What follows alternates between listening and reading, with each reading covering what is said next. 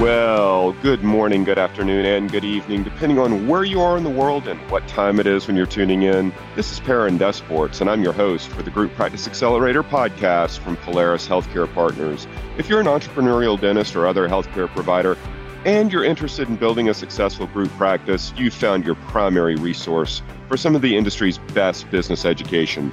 My partner, Diwakar Sinha, and I have decades of experience helping people just like you launch, scale, and ultimately exit successful group practices. In short, we create clarity, confidence, and results. Well, welcome everybody to season two, episode 49 of the Group Practice Accelerator podcast a gut check for 2023. That's right, a gut check, not a gut punch. I think this is going to be a note taking episode, so do get a pad and pen ready and certainly brew another cup of that wonderful Mila coffee. The Group Practice Accelerator podcast is on the air.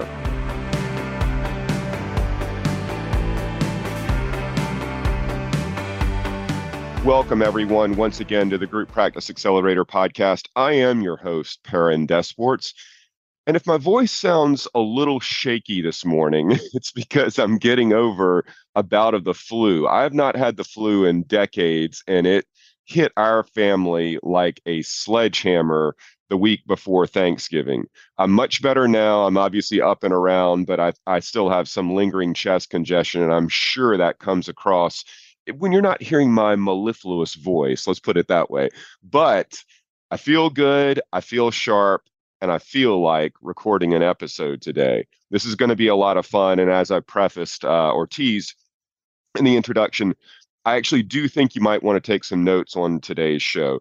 Before I dive into the the content, I want to say a quick word of thanks to everybody. Um, I, I, say this occasionally, uh, and I really do mean it. That Diwakar and I are so grateful to have all of you in the audience, uh, and, and many of you have been followers of ours for multiple years now, going back to the prior company, even. And every time I get an email from somebody in the audience asking a question or something like that, or when they book a call with me off of our website um, and they say, you know, how'd you hear about us? And they always indicate podcast. Uh, we always get a, a, lot of nice compliments. Hey, I've been a follower of the podcast forever. You guys do a great job on your podcast. I really appreciate your episode on XYZ, all that kind of stuff. I, I just want you to know how much I appreciate that. Um, I see all of that that comes into my inbox. I filter most of it. Um, I'm the one that takes most of the calls and, and trades emails with so many of you.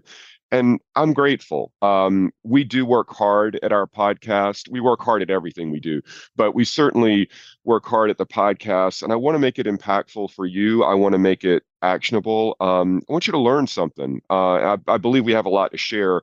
And judging from the you know candid feedback unsolicited that i get from so many of you I, I, think it lands really really well. And i just want you to know that i appreciate all your compliments. I appreciate all your your ratings on apple podcasts and all the others.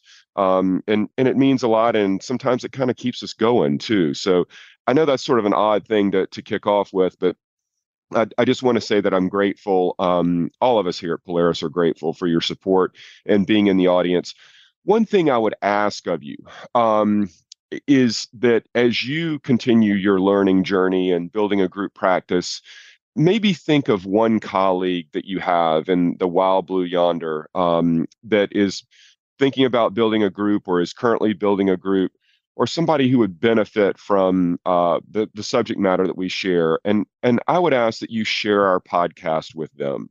Um, our podcast is growing by leaps and bounds every month. I see that in the downloads. On a relative point of comparison, it took us about eight to nine months to get to the first 10,000 downloads. It took us about almost six months to get to the second 10,000, and it's less than four months. We're about to hit the third 10,000.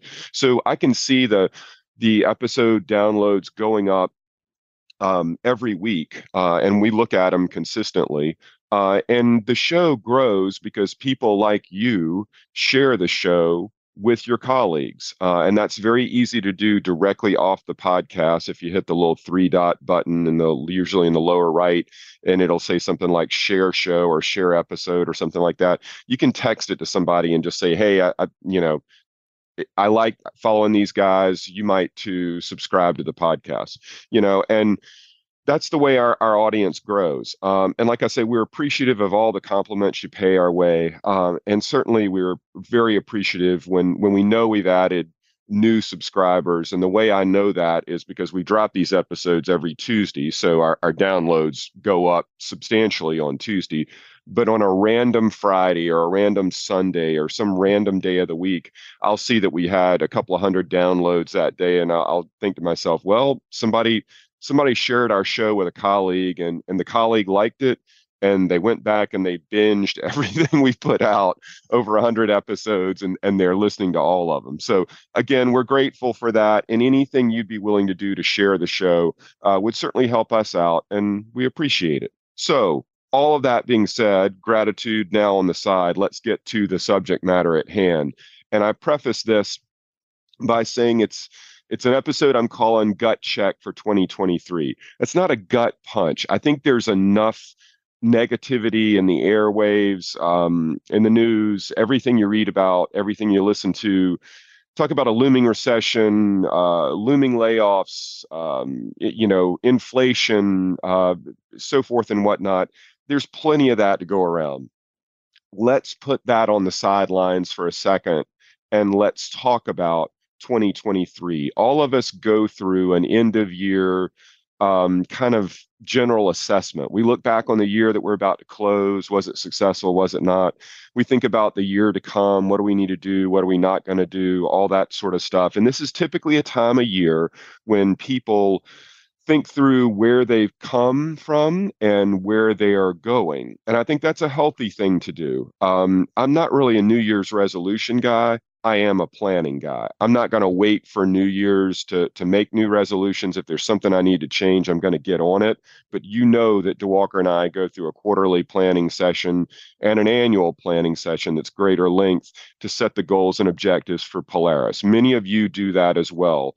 Uh, and here's some things to think about for those that are going to be spending some time with a, a pot of coffee, uh, a legal pad, and um, some writing instruments, if you will.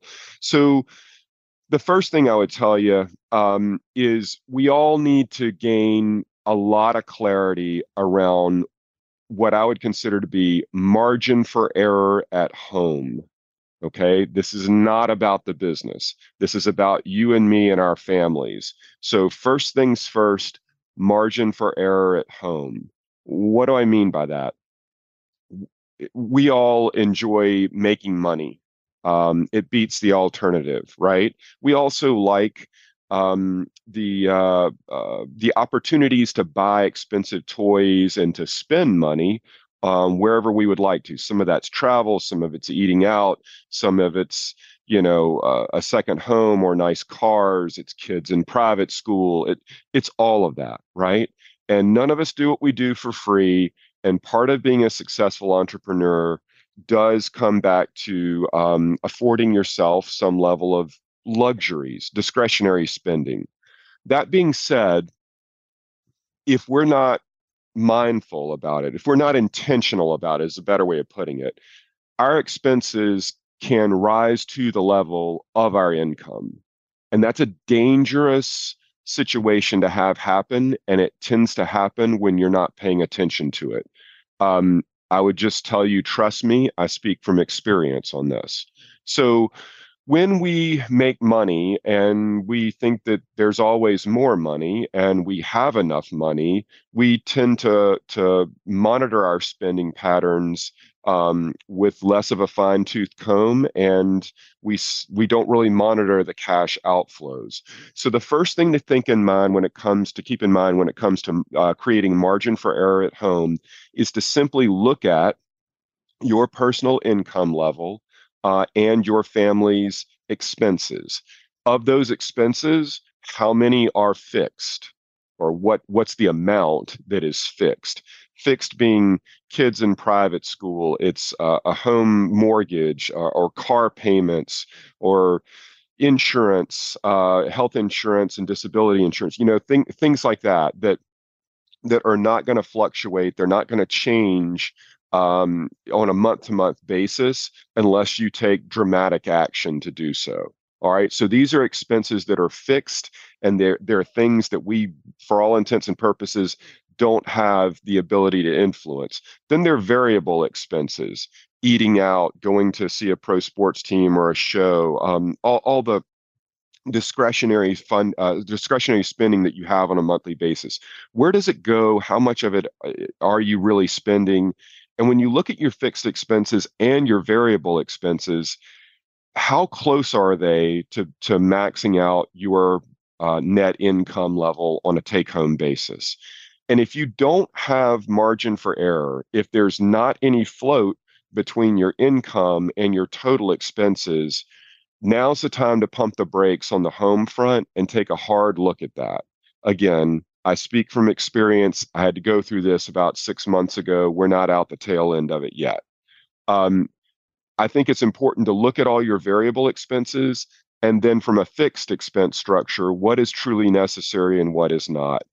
You need to create margin for error on an income versus expense base on the home front because most of us are using our business to fund all of our personal lifestyle choices. And when that just becomes a fait accompli that you just think you can set it and forget it, that's where you you end up with no or very low margin for error on the home front. I would also tell you as an extrapolation of this, obviously we're trying to create margin between income and expenses on the home front. The second piece to this is the way we look at our total assets versus our total personal debt. Okay. And this is the um, investment accounts. Um, this is retirement planning and funding. Um, this is all of the the you know squirrel putting away nuts for a cold day type of a thing it's it's financial planning i'm not trying to to be a financial planner here and i'm certainly not giving financial planning advice but what i am doing is saying that you have to have a handle on how you're building assets versus what the debt is that you're carrying along the way. And, and and again this is on the the personal side of the ledger. I'm not talking about the business right now. But are we able to create enough margin in our income versus expenses to be able to fund an investment account for retirement purposes or otherwise what is the level of personal debt that we're carrying that we have to satisfy every month that precludes us from being able to plan for whether it's retirement or some level of uh, an investment account that might even yield some level of passive income with it. If you're not prudent about the way that you're setting aside dollars for a rainy day in the future or for retirement, however you want to categorize that, then it puts an unbelievable amount of pressure on you late in your career to sell a business for the sake of funding your retirement. You would rather not do that. You would rather have the sale of the business be the cherry on top, the thing that, you know, pushes you to the stratosphere in terms of, you know, your total assets um, for uh, a point in life where you're scaling down your your work requirements. You don't want to be a hamster on a wheel to work your butt off and and have the sale of the business be the only thing left that saves your retirement from from resulting in a a a substandard quality of life uh, in late stages in your career when your income earning days are long since gone.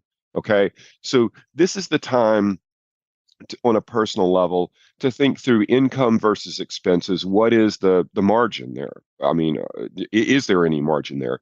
The second thing is, what are your liquid assets versus the amount of debt uh, that you have on your personal balance sheet at this stage. I'll also tell you that when I look at this, um, or when my wife and I look at this with our financial planner, and, and I look at it more than once a year, um, I, I do not factor in our house in terms of our entire asset mix. Some financial planners do, some don't. The reason that I don't is because for me to um, create a liquidity event, it's going to mean that we have to leave our home. And I'm not interested in doing that. So realizing the value of the house to me is is a non-starter at this stage. For those that do, I think it gives you a false sense of security um, unless you are fully planning to downsize and exit your home. The reason this is important is because time works against you if you don't start this process early. And we see far too many people um, who engage us as a sell side representative to sell their business. And we start going through the process of that. We start talking about financial planning, the tax impact of selling the business, and you know where they want to uh, allocate their assets and and all that kind of stuff. And an alarming number of them do not have a first a, a personal financial planner, and their late stage of their career, and arguably their retirement is not in good shape so for those that you know are a, a couple of years from maybe a liquidity event, I take a hard look at this right now. For those that are 10 to 20 years away and still have a, a long work career ahead of them, do this now. Start focusing on it now so you don't have to make up for lost time down the road. Okay. So looking at on the personal side of the ledger, income versus expenses and liquid assets versus debt and really assessing how much margin for error you have in both context on a personal level. Step number two, value of your business. And in this case, since we deal with group practices, I'm talking about value as a valuation multiple here. Rule of thumb, again, this is really broad brush, but for those that are trying to to do some some rough calculations, is you know a business this probably sub five hundred thousand dollars in EBITDA is is going to be in that you know five x multiple range. You break a million dollars in EBITDA at six times, two million dollars in EBITDA at seven times, three million it's eight times, and four million in EBITDA is probably ten times. There's a lot that goes into that. That's not the gospel. These are just rules of thumb, and it's good enough to work with in, in terms of a starting point for you. So assessing the value of the business that you have right now. Um, calculate your EBITDA, calculate what the valuation multiple might be and the valuation dollars of the business, and then look at the the the debt, the practice level debt uh, that the business is carrying to understand valuation less total volume of debt if you were to sell it. And then I would use something in the neighborhood of about 25% to calculate the combined tax impact and advisor fees. Could be more, could be less, depends on the state you live in, uh, depends on a lot of things there, but 25% is just a rough number. Look, we're not talking about selling the business today, but I think it's worth it for you to understand the value of the business that you have right now and and what would be the net walkaway number if you did decide to sell it not that you're going to, but it's always important to understand where you stand. And this is just a, an easy rule, simple rule of thumb for doing that. So gain a little bit of an understanding on what that net walkaway number would be net after paying off practice level debt and after paying off taxes and any advisor fees. What would you be left with cash in the bank from the sale of the business?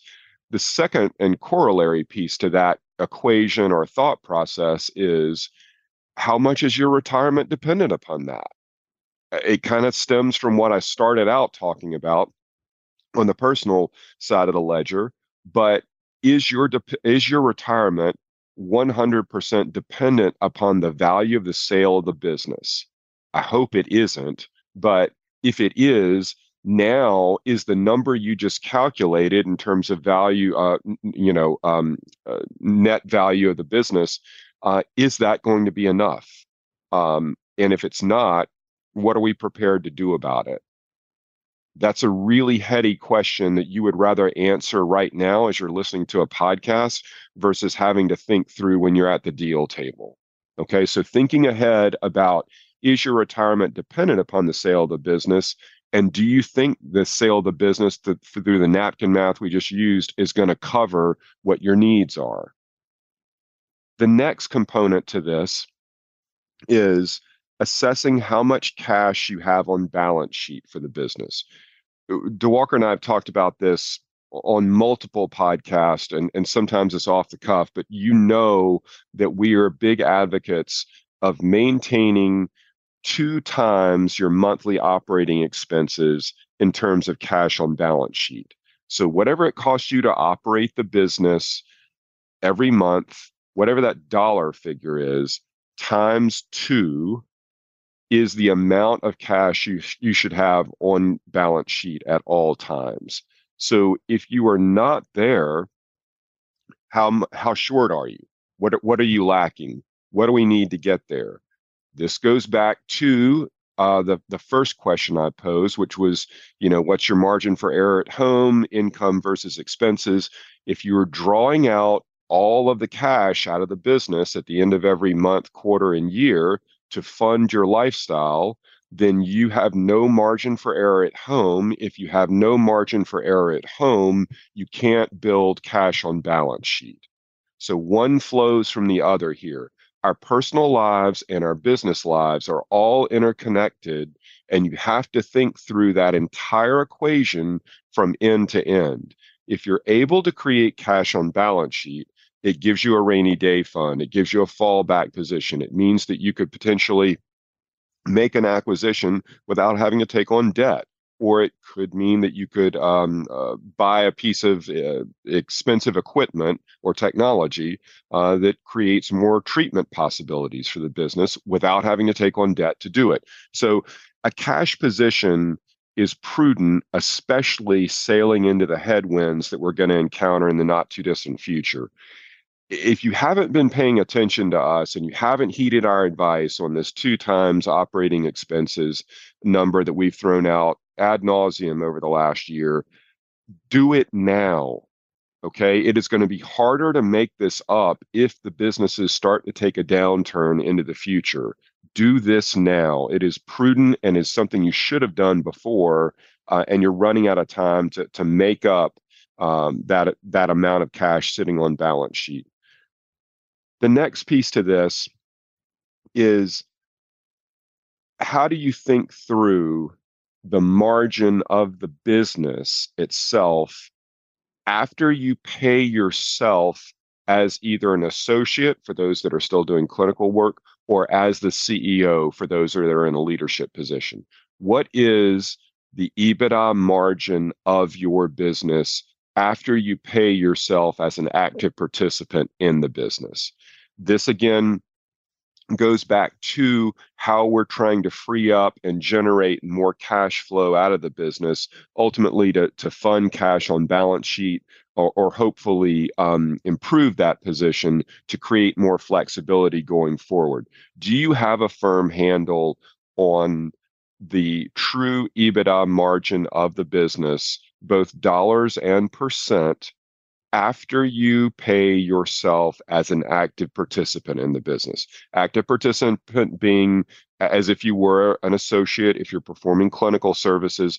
If you're not performing clinical services, paying yourself as the CEO, meaning a day rate. I'm not talking about stripping all the money out of the business here, and I'm not talking about looking at EBITDA as if you didn't exist. You do. You have to account for your cost to the business because anybody that buys your business is going to do the same. So don't think about your business as it exists without you present unless it truly could. And there aren't many of you out there that that don't play a role in the business that are just a passive owner standpoint. So what is the EBITDA margin of the business and and the next step to this piece is what can you do to improve it? What can you do to minimize some of the variable cost structure within your business? What are some of the areas where you could grow incrementally the revenue line of the business?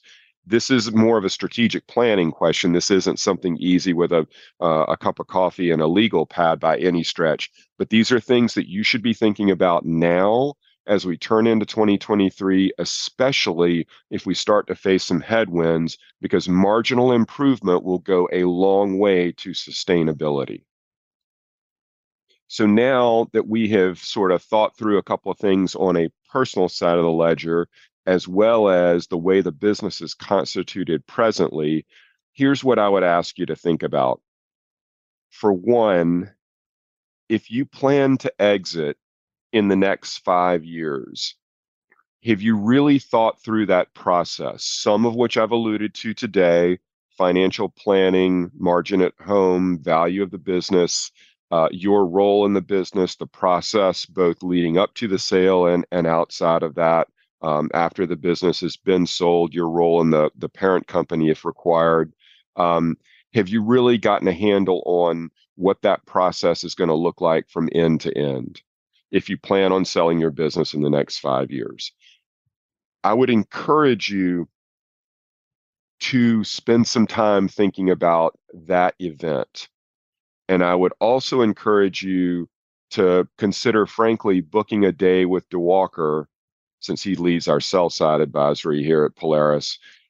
I would encourage you to spend a day, come to Charlotte and spend a day with Diwakar to go through an exit planning session. There are a lot of heady questions you need to think through we would also like to take a pass at your business to, to see where some, areas of improvement might be. You'd like to improve it now to gain maximum value two years down the road, for example. And having a second set of eyes on your books and challenging some of your assumptions and tightening up a number of things is really prudent to do when there's no pressure on. All right. So if if the thought process is that you want to be free and clear and gone in five years, then I would encourage you to to book an exit planning session with Diwakar and kind of lay out that process based on what what your needs are financially speaking and what you want your role to be from an operational standpoint after the liquidity event and any other low hanging fruit that we might see in your business that you could uh, fine tune and and you know realize before you go to market. Uh, getting out ahead of that uh, has a lot of merit um, and the the dollars, the time investment uh, yields great dollars at a transaction level. That's for those that are looking at exiting with. I, I say within the next five years, I, being free and clear and gone within the next five years is really my my thought process there. For those that aren't looking to exit, for those that are looking uh, th- that are mid career or younger, they have 10 years to go, 20 years to go, a lot longer to go I think you need to spend a few minutes and have what I call a 10 year face in the mirror test. The face in the mirror test is, is a pretty simple analogy, and you see this written in a number of business books. And, and it's basically that if you're staring yourself dead in the eyes, looking at yourself in the mirror, it's really hard to lie to yourself. Okay. It's really hard to delude yourself the face in the mirror test is is one that is is a a gut check type of an assessment. And when you think about it in terms of a, a 10 year context, looking at your business and your role within the business, I would encourage you to spend a little bit of time and, and say, is your business good enough to sustain your needs personally and weather the storm of competition over that period of time? Okay. Is your business real, truly, be honest with yourself, is your business good enough to sustain you and your family's needs over that 10 year period? Or do we think that there may be some headwinds, some challenges, some heightened competition, some threats over the horizon that cause you to look at your your business differently. Jack Welch, the former CEO uh, and, and chairman of General Electric, who was obviously a huge business pioneer going back into the 80s, 90s, and early 2000s, celebrated as such and justifiably so, always had. Um, he's got a number of of sayings and quotes. One of which that I always fall back on is see things the way they are not the way you want them to be. See things the way they are, not the way you want them to be. And for Jack Welch, you know, a lot of that really was at an enterprise level. He GE was a multi multinational conglomerate in a lot of different business lines um, simultaneously and he would take that approach at an enterprise level and sell off pieces of the company that he feel he felt were not equipped to compete over the next decade moving forward. Um, and, and, that was sacrilege to a lot of career G, GE employees. Um, for Welch, it was pretty simple that if you see things the way they are, not the way you want them to be, you don't delude yourself.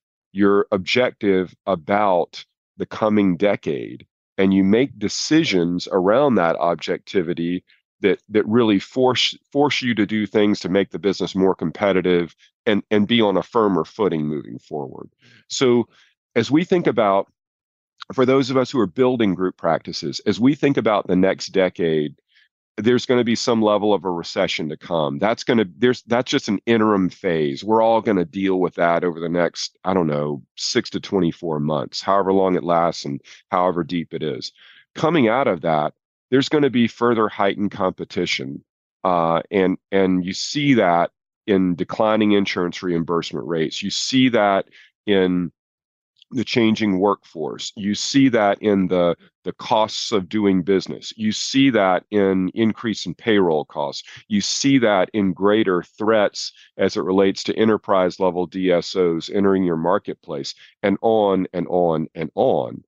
You have to be objective about how your business is constituted right now and do you really think that you're on firm footing that allows you to compete over the next decade? If you do, congratulations on having built a great business and and I'm confident you're going to reap the rewards of that. If you have not or you think that the business is on shaky grounds, what are you prepared to do about it? This is the time to to tighten it down. This is the time to really focus on how you're building your business and how you can create continued growth and sustainable sustainable profitability into the future. So it's uh, this 10 year face in the mirror test is something that's critically important and I think some of you do it but not all of you do.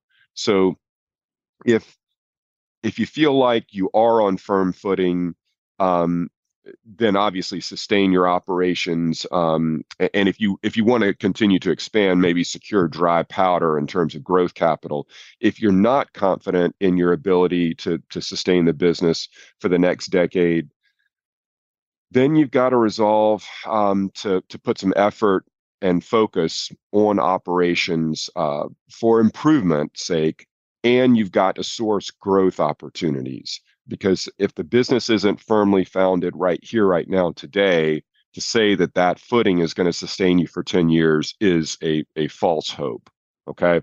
So i think if it's a you know if you're again if you're looking at a potential exit in the next five years i, I think you you owe it to yourself to to spend a day probably with Diwakar uh, and go through that exit planning process to gain clarity around what all of that is. Uh, if you are in the, uh, you know, build and operate mode, meaning you're not going to be exiting in five years, you're building a business that'll, you know, make it through the next 10 years and beyond, and you want some help thinking through that. Um, obviously, we have strategic planning sessions and and uh, uh, discovery days that are one on one. I teach most of them actually. Uh, so those are immensely beneficial to um, a, a, number of clients, and, and I have a lot of them scheduled over the, about the next 60 to 90 days. So, welcome the opportunity to host you if, you, if that interests you as well. So, I think this is a, a pivotal point in time. I really do. I think um, at a macro level, we're going to be seeing some things we haven't seen in a while. We're already experiencing some of that, and I think it's going to uh, get uh, more more dramatic as we enter Q1 of 2023. Um, that being said, I'm really, really optimistic about the profession, the industry, uh, and everything so many of you are doing, and certainly what we're doing here at Polaris. So I, I look at this as some tough times coming up, but I also look at those tough times as being filled with opportunities um, for the right people to capitalize on it. And I think that's going to be a lot of fun. I hope uh, this has been beneficial for you as you enter your own personal planning sessions and and have that gut check for 2023. Um, this will uh, this will give you hopefully a lot of things to think about if there are things that you've got questions about, feel free to drop me an email uh, directly at perrin at polarishealthcarepartners.com, or you can schedule a call with me directly off of our website. There are a number of links to book a call there, uh, and, and hopefully this has been beneficial. Once again, I want to thank all of you for being in the audience. Um, we really appreciate it. We appreciate the downloads, the new subscribers, and we appreciate you sharing the show with with your colleagues. It's how we grow our network, it's how we grow our brand, uh, and how we grow our client base, honestly. It's a lot of fun. This has been a great year for us at Polaris. We'll put a bow on it and recap it in an episode coming up. But suffice to say, we're all grateful here for all of you, everything you do with us, and the nice compliments you share. Thanks so much for being a listener and a subscriber. We'll see you on the next episode.